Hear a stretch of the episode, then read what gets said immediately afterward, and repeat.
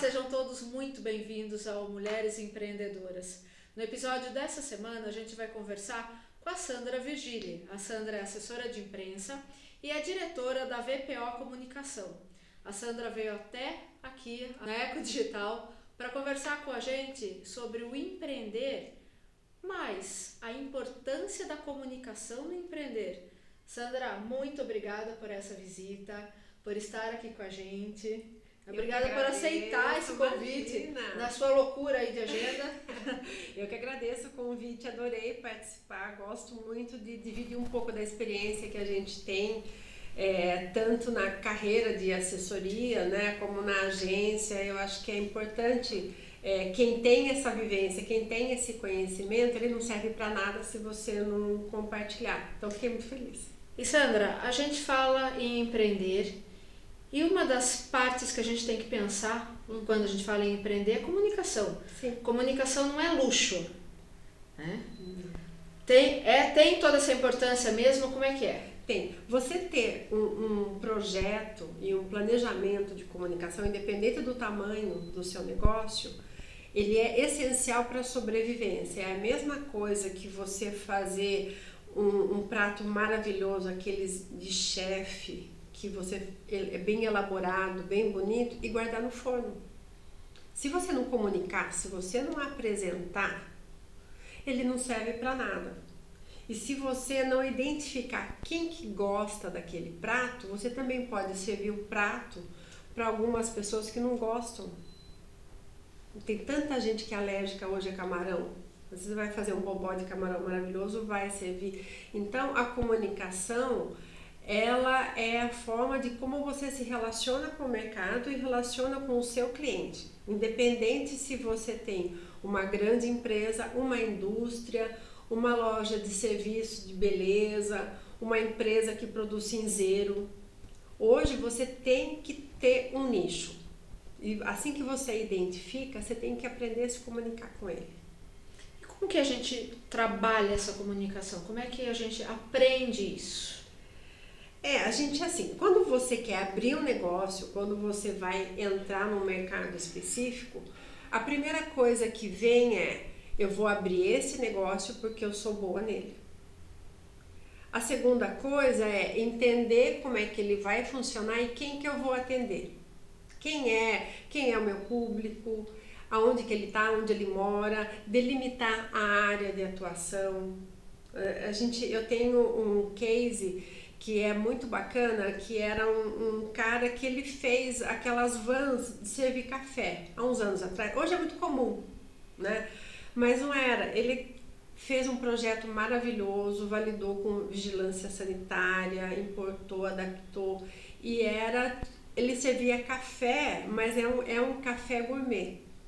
E quando ele me chamou, a gente fez um projeto, eu falei, olha, qual que é a área que você quer? Ele falou, planeta Terra.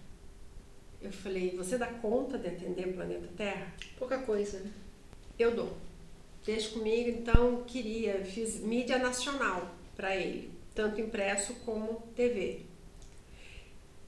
Três meses depois ele quebrou, porque nesse meio tempo é, ele teve muita visibilidade, apareceram pessoas querendo ser franqueados, ele ficou muito feliz, é claro, quem não gosta que o seu negócio dê certo. Mas ele não estava preparado para essa demanda. Ele acabou tendo franqueados que faliram, que envolveram o nome dele em pendências judiciais. Ele acabou gerando uma demanda negativa, ou seja, ele divulgou para todo mundo que ele tinha um produto excelente, mas ele não conseguia entregar. Então, você tem que fazer um planejamento de comunicação. Hoje em dia, se você planejar, pede um tempo, pede um dia, pede dois, planeje. E depois você executa, não sai fazendo. Né? Às vezes é normal a gente não saber direito aonde, e vai fazendo assim, meio no feeling. Né? Eu acho que às vezes é normal a gente estar tá cansado ou a gente ainda está maturando o negócio. Mas você tem que fazer um planejamento. Quem que eu quero? Eu quero só o bairro, eu quero a Zona Oeste, eu quero Sorocaba, eu quero Campinas, eu quero Itu. delimite a sua área, descubra quem são os veículos, descubra quem são os seus concorrentes, o que, que os seus concorrentes estão fazendo, como eles estão se comunicando. Eles estão usando Instagram, Facebook, TikTok, imprensa, é imprensa, qual imprensa? Rádio, TV, jornal. Você tem que perder esse tempo. Não dá para desprezar, independente se você vai começar pequeno ou se você já vai começar com um negócio grande, você tem que mapear a concorrência e saber como eles se comunicam e descobrir a sua forma de comunicar. Você citou a imprensa. A gente vê, assim, quando você começa a falar em comunicação, as pessoas ficam empolgadas, chama atenção. Uhum. E chama atenção estar na imprensa. Uhum. Só que muitas pessoas não veem como importante você se preparar para atender a uhum. imprensa, para dar uma entrevista. Como Sim. é que é isso? Tem algo que se chama media training, né? Isso.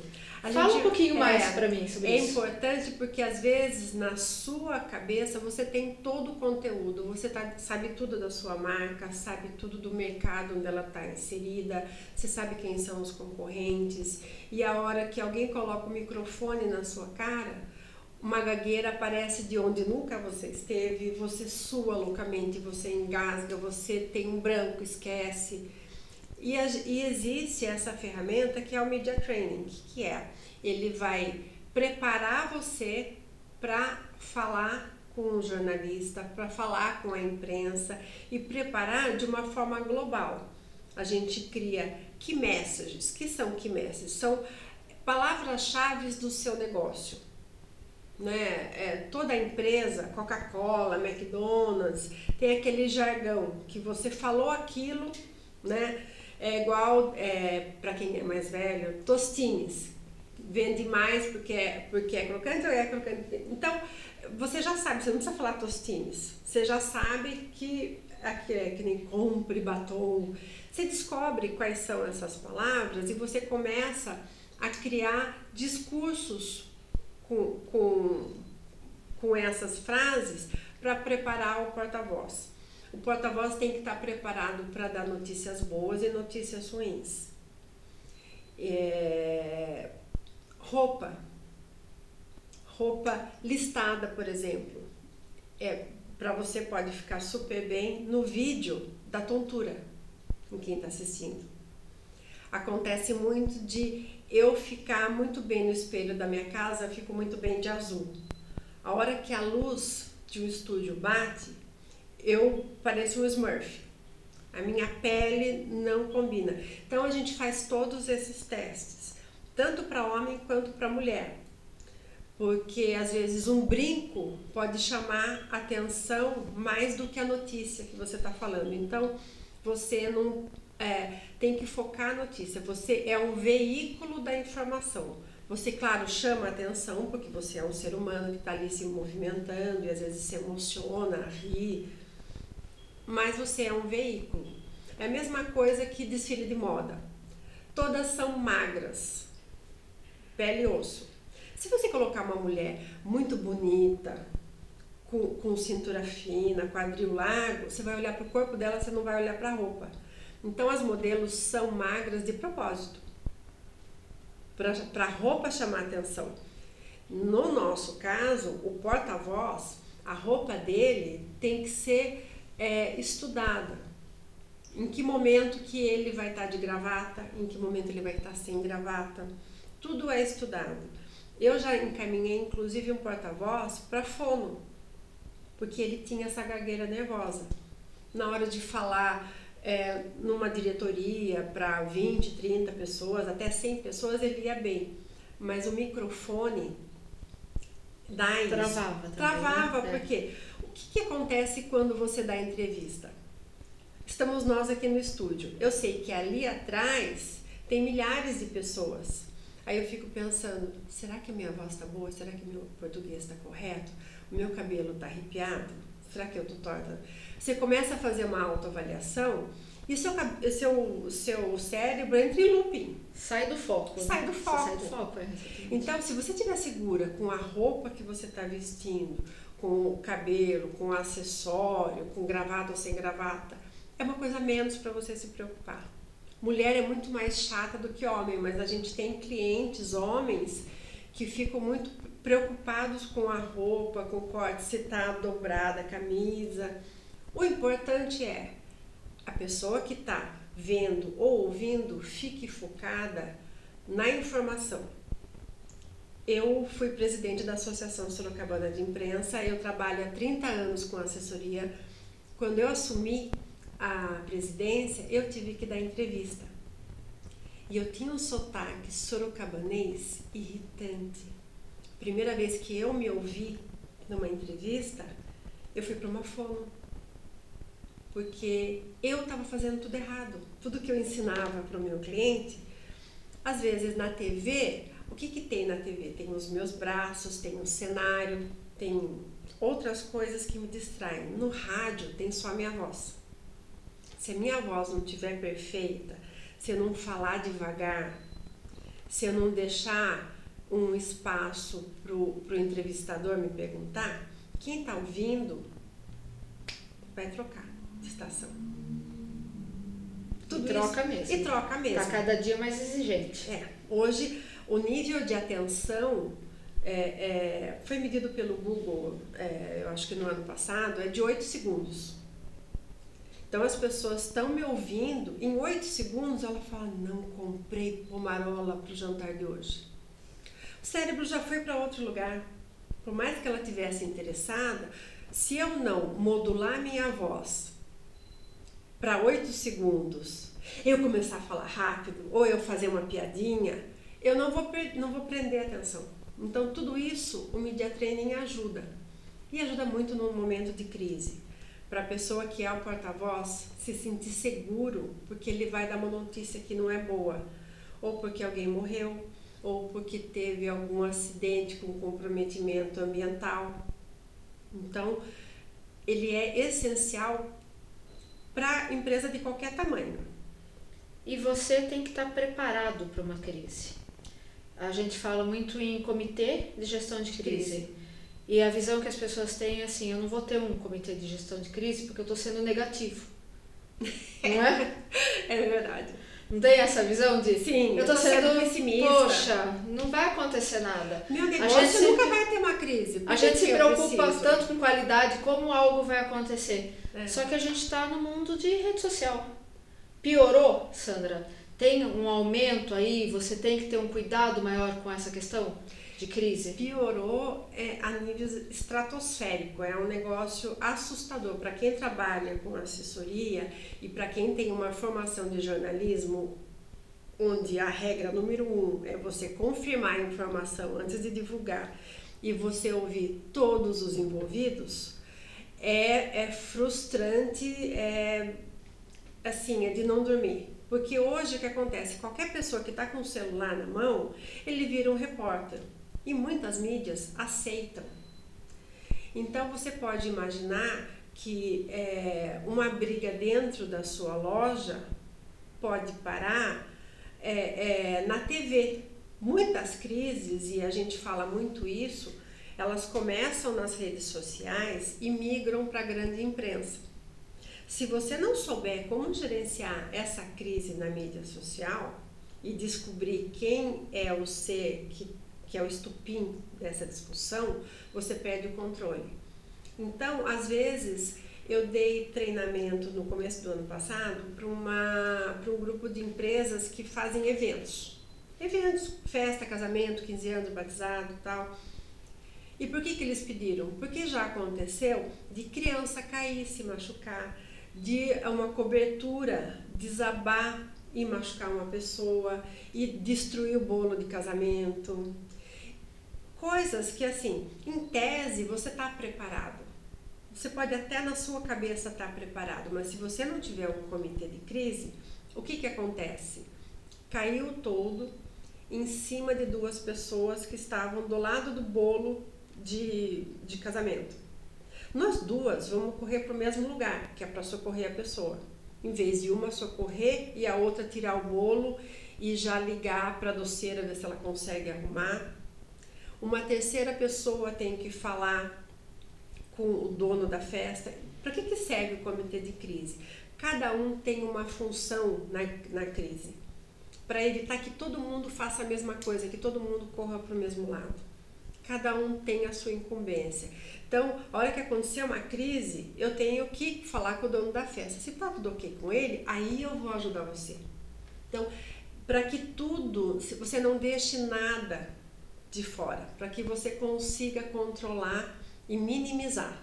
Estrago tá feito? Tá. Né? Como se portar com isso?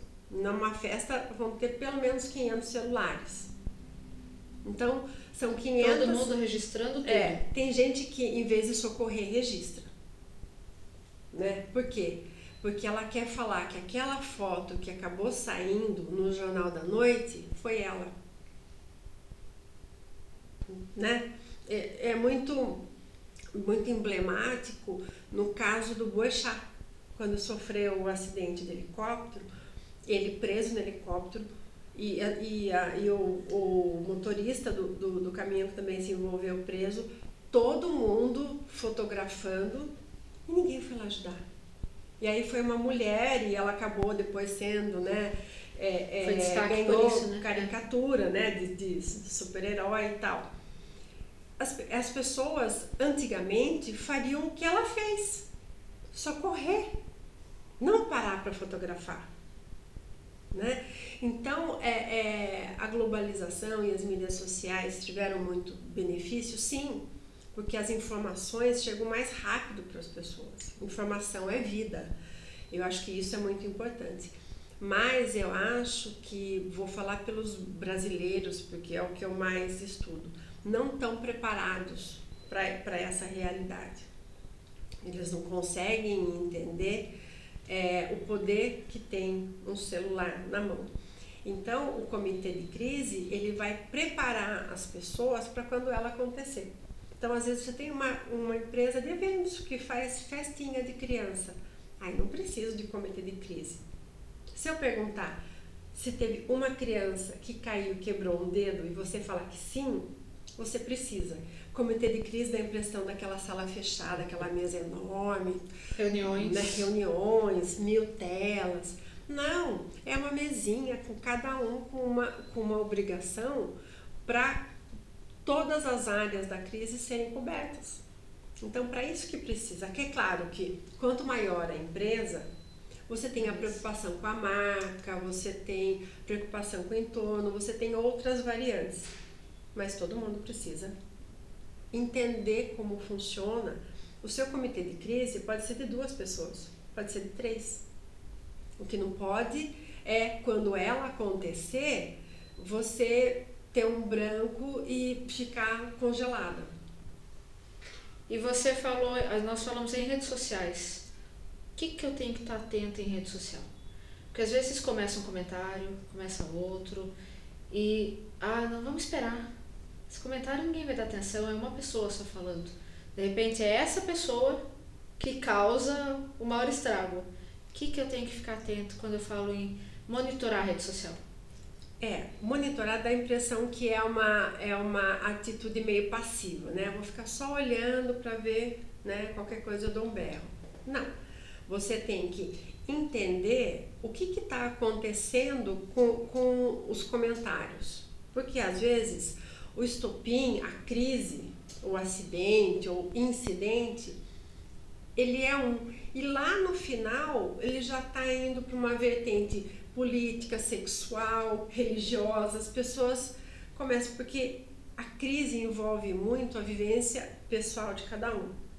Uma crise, para mim, é uma coisa e para você é outra porque para mim é muito grave de acordo com a minha vivência, com a minha experiência de vida, com as coisas pelas quais eu passei. Para você, você fala, só isso, tiro de letra. Ou então, grande coisa, isso pode acontecer. Então, depende muito. O que acontece numa crise é você tem que monitorar e saber como responder, né? Tem jornalista que odeia uma coisa que a gente faz, que é a nota reativa, que é um texto de três linhas. Às vezes é uma coisa grave, você fala assim, nossa, demorou uma hora para mandar três linhas, mas cada palavra, cada vírgula, cada espaço, ele foi pensado. Uma vírgula mal colocada, uma frase que tem dúbio sentido pode disparar a crise para níveis que você perde o controle. Então a gente precisa monitorar e olhar. Às vezes a crise ela tem aquele pico, fica e depois ela começa a decair. Quando ela está aqui, tem um ser que vai fazer um comentário que vai fazer ela subir. Você tem que identificar. E aqui o que, que você faz? Tira a crise do digital para o analógico. Como é que você faz isso? Descobre aquele cara, vê o perfil dele, tenta entender, porque ele deve ter um problema com aquela empresa ou com um diretor que nada tem a ver com aquela crise específica, é um problema pessoal que ele está levando para a crise. E aí você identifica, fala com ele offline, pede o telefone e você liga. Você liga. Porque é, é, é, muito fácil você chegar na mídia social e você crescer, porque na mídia social, ainda que tenha o seu rostinho lá, você não tem identidade. Ah, mas o meu rosto está lá. Não é a mesma coisa, porque coisas que você escreve na mídia social, você não fala olhando para a pessoa. Porque na mídia social a resposta demora e você pode querer não colocar. Cara a cara, se eu te xingar, você vai me xingar de volta. Ou você vai falar assim, você está perturbada, quer uma água. Você vai, é, eu não vou conseguir fugir do embate. Na mídia social você foge. Então, pessoas que crescem na mídia social, no online, que é o que a gente chama, que é no vivo, elas pedem. E aí que a gente tira a crise do digital, passa para o analógico, que é o telefone, eu tô vendo que você está aqui é, é, muito incomodado e muito mais incomodado. Eu queria te ajudar. Eu queria saber se tem alguma coisa que a gente deixou de atender você no passado. Queria saber o que, que a gente fez que traz tanto, tanto mal-estar para você. Ele vai xingar você, você vai ter que esquecer, entender, e você vai ter que fazer essa, essa identificação. Porque toda crise ela tem um pico você tem que saber a hora que você responde, você tem que saber a hora que você não vai responder, porque alguém pode entender que a sua resposta foi irônica, foi distante. Causa outro problema. E na mídia social não tem entonação de voz. Às vezes eu posso fazer uma piada e você entender como uma ofensa. Porque depende como eu falei, se eu falei rindo, do meu gestual, então, hoje é, é muito difícil você interpretar o que, que quer dizer um post.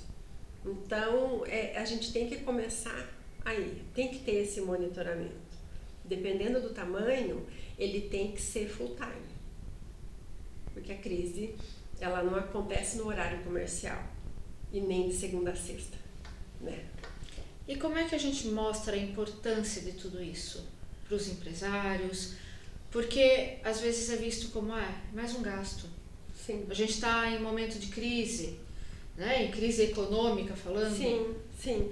Como é que é, você é, mostra isso? Ele vai, claro, ele vai mapear os gastos para a subsistência do negócio. E aí a hora que ele mostra para você e fala assim, olha aqui, eu pago isso de energia, vou pagar isso para você.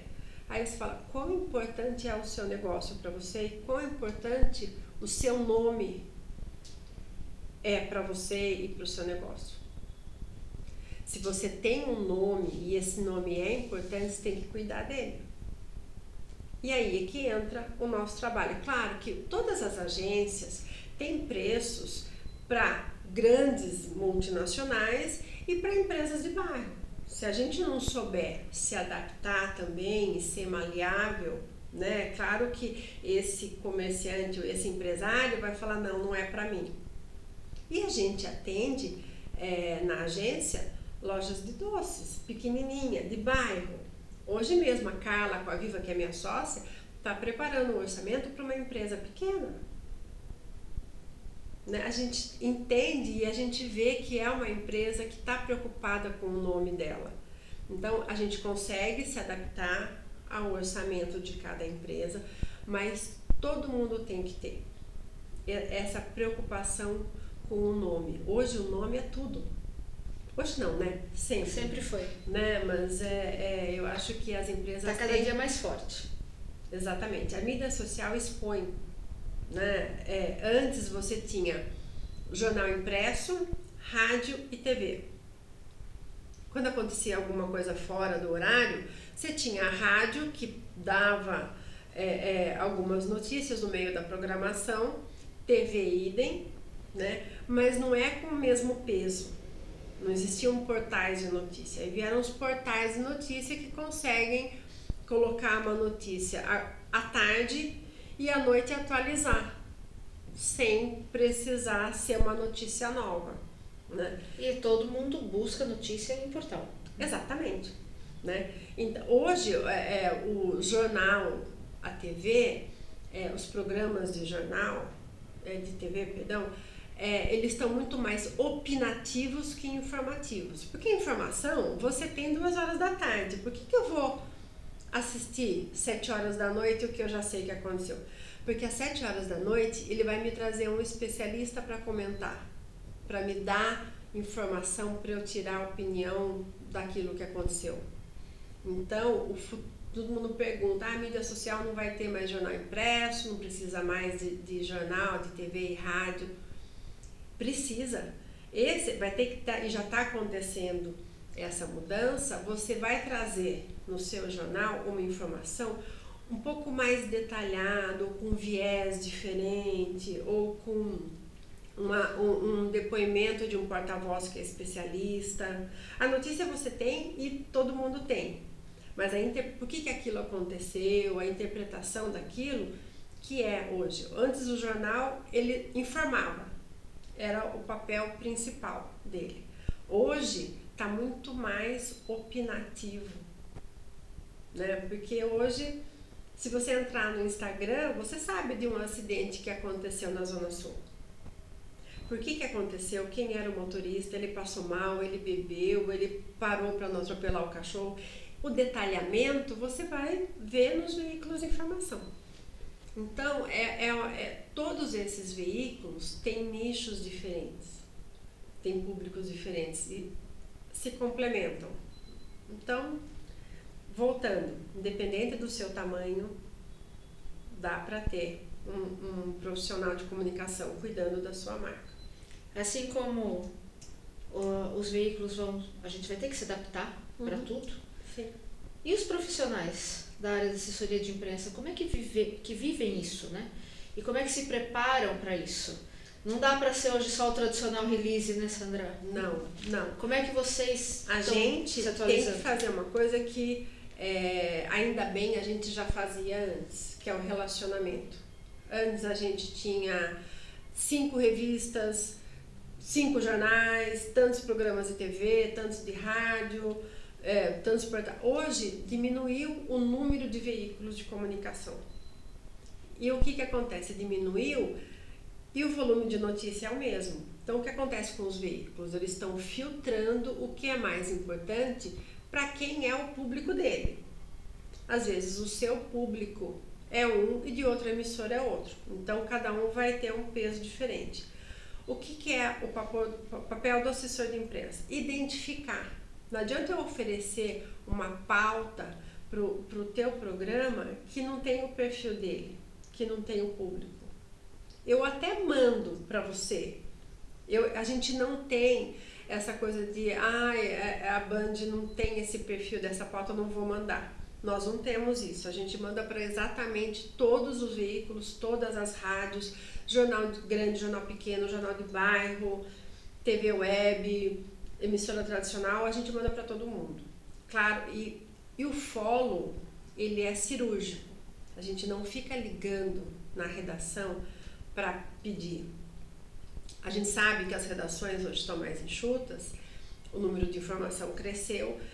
Existe uma média de 200, 2 mil e-mails por dia na caixa de entrada de cada jornalista. Você vai ler todos? Não, você pode deixado Possível. passar. Se você entende que a sua, o seu release é importante para aquele veículo, por favor, só ligue para ele. Não ligue para todos. Poupe a vida do o, cotidiano do jornalista. Seja, olha, eu mandei um release, você quer dar uma olhada Se você precisa de alguma informação a mais, a gente tem que saber o horário de ligar, se não é fechamento, de edição. É, e não adianta eu mandar um release, eu estou entregando peixe, mas né, vocês me deem o crédito. Não adianta mandar release 8 horas da manhã, porque o jornalista vai chegar com a caixa já lotada da madrugada. O seu vai ficar lá embaixo. Não falo qual é o melhor horário, porque esse é o meu diferencial, mas eu tenho um horário certo para mandar. Claro que se, por exemplo, eu tenho que acompanhar um evento, vou ficar o dia inteiro fora. Eu solto às 8 horas da manhã antes de sair. Já soltei release até às 7, porque era o que dava. Mas eu tento entender o horário, quer dizer, você vai, você entra aqui às 8. Às 10 você já descarregou os e-mails. Aí eu vou mandar para você. Então, a, o papel da assessoria é entender o perfil de cada veículo e entender é, como a sua notícia vai ser aceita, a gente tem que assistir todos os programas, a gente tem que ler todos os portais, para a gente não oferecer uma pauta que não é um perfil. Então a gente está muito mais especializado. Antes a gente brincava que a gente trabalhava com metralhadora, né? Que a gente ficava dando tiro para todo mundo, qualquer release para qualquer um. Agora não. A gente tem que ser muito mais assertivo dá mais trabalho. Dá muito mais trabalho do que antes. Mas o que temos para hoje? E o que todo mundo quer é conteúdo, né? Sim. Bom conteúdo. Bom conteúdo. É Outra coisa que, mudou é o tamanho do texto. Antes a gente fazia texto assim com cinco, seis parágrafos. A gente começou a perceber que nem o jornalista estava lendo. Às vezes a gente mandava um release e recebia o release de volta Sandra, é, quando que é esse evento aqui? Ó, qual que eu vou... Tá no terceiro parágrafo. Quer dizer que ele nem ele leu. Aí a gente começou a perceber que os nossos textos estavam muito grandes. Porque a, a nossa, é, a nossa metodologia na agência é fazer o texto mais próximo de um texto de redação. Para que quando você receber no seu e-mail, você mude o menos possível né? Mas a gente colocava um monte de informação e aí lá ela vê o que ela usa. Agora você não tem mais tempo. Eu tenho que entender qual informação você vai precisar. Então é assim, três parágrafos no máximo. Não dá para fazer três laudas, né, que são três páginas de texto. Antes dava. Agora não dá mais. Os impressos estão menores e agora os portais não têm matérias enormes. Então, a gente tem que entender a nossa produção também. Tudo mudou. Não foi só a pandemia, né? Todo fala, ah, a pandemia. A pandemia acelerou é, o acesso a tecnologias e mídias sociais em cinco anos. Coisas que a gente não faria, já a gente já está fazendo, né? Mas esse movimento de adaptação das assessorias já vem acontecendo. Então a gente tem que perceber, ah, eu gostaria de escrever texto, né? As pessoas não estão lendo mais. Você vai ficar escrevendo para ninguém ler? Não, faz uma tese, escreve um livro. Né? Às vezes é frustrante para a gente. Né? Eu sou jornalista, eu gosto de escrever, mas ninguém vai ler.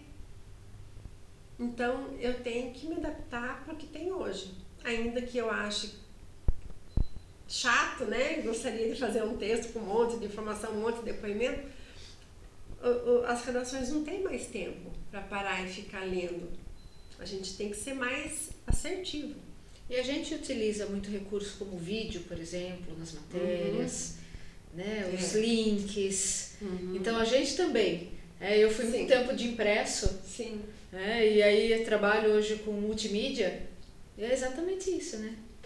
Exatamente. Você leva a informação de um outro jeito. Sim. Né? Às vezes a gente tem a resistência do cliente, né? Porque ele não quer que você filme é, o, a, o depoimento dele com o celular. Ele quer que a emissora venha até ele. Às vezes a gente consegue, às vezes não. Né? Então tem que ter essa, esse jogo de cintura. Então é o nosso papel explicar para ele o que está acontecendo. Sandra, só tenho que te agradecer. Né? Imagina. Esse papo muito bom. Se deixar, a gente fica aqui. A gente fica até amanhã. Dá pra É, a gente fica horas e mais horas aqui. Mas olha, muito obrigada pela presença, muito obrigada por estar aqui com a gente na Eco Digital. tá? Foi uma, uma aula aí, né, que a gente teve de, de comunicação, de assessoria de imprensa. Muito obrigada, sempre muito Obrigada. bem-vinda. Obrigada. Aqui. Só me chamar, a gente vem aqui. Né? Então, hora. muito obrigada mesmo. E até o próximo episódio né, do nosso Mulheres Empreendedoras.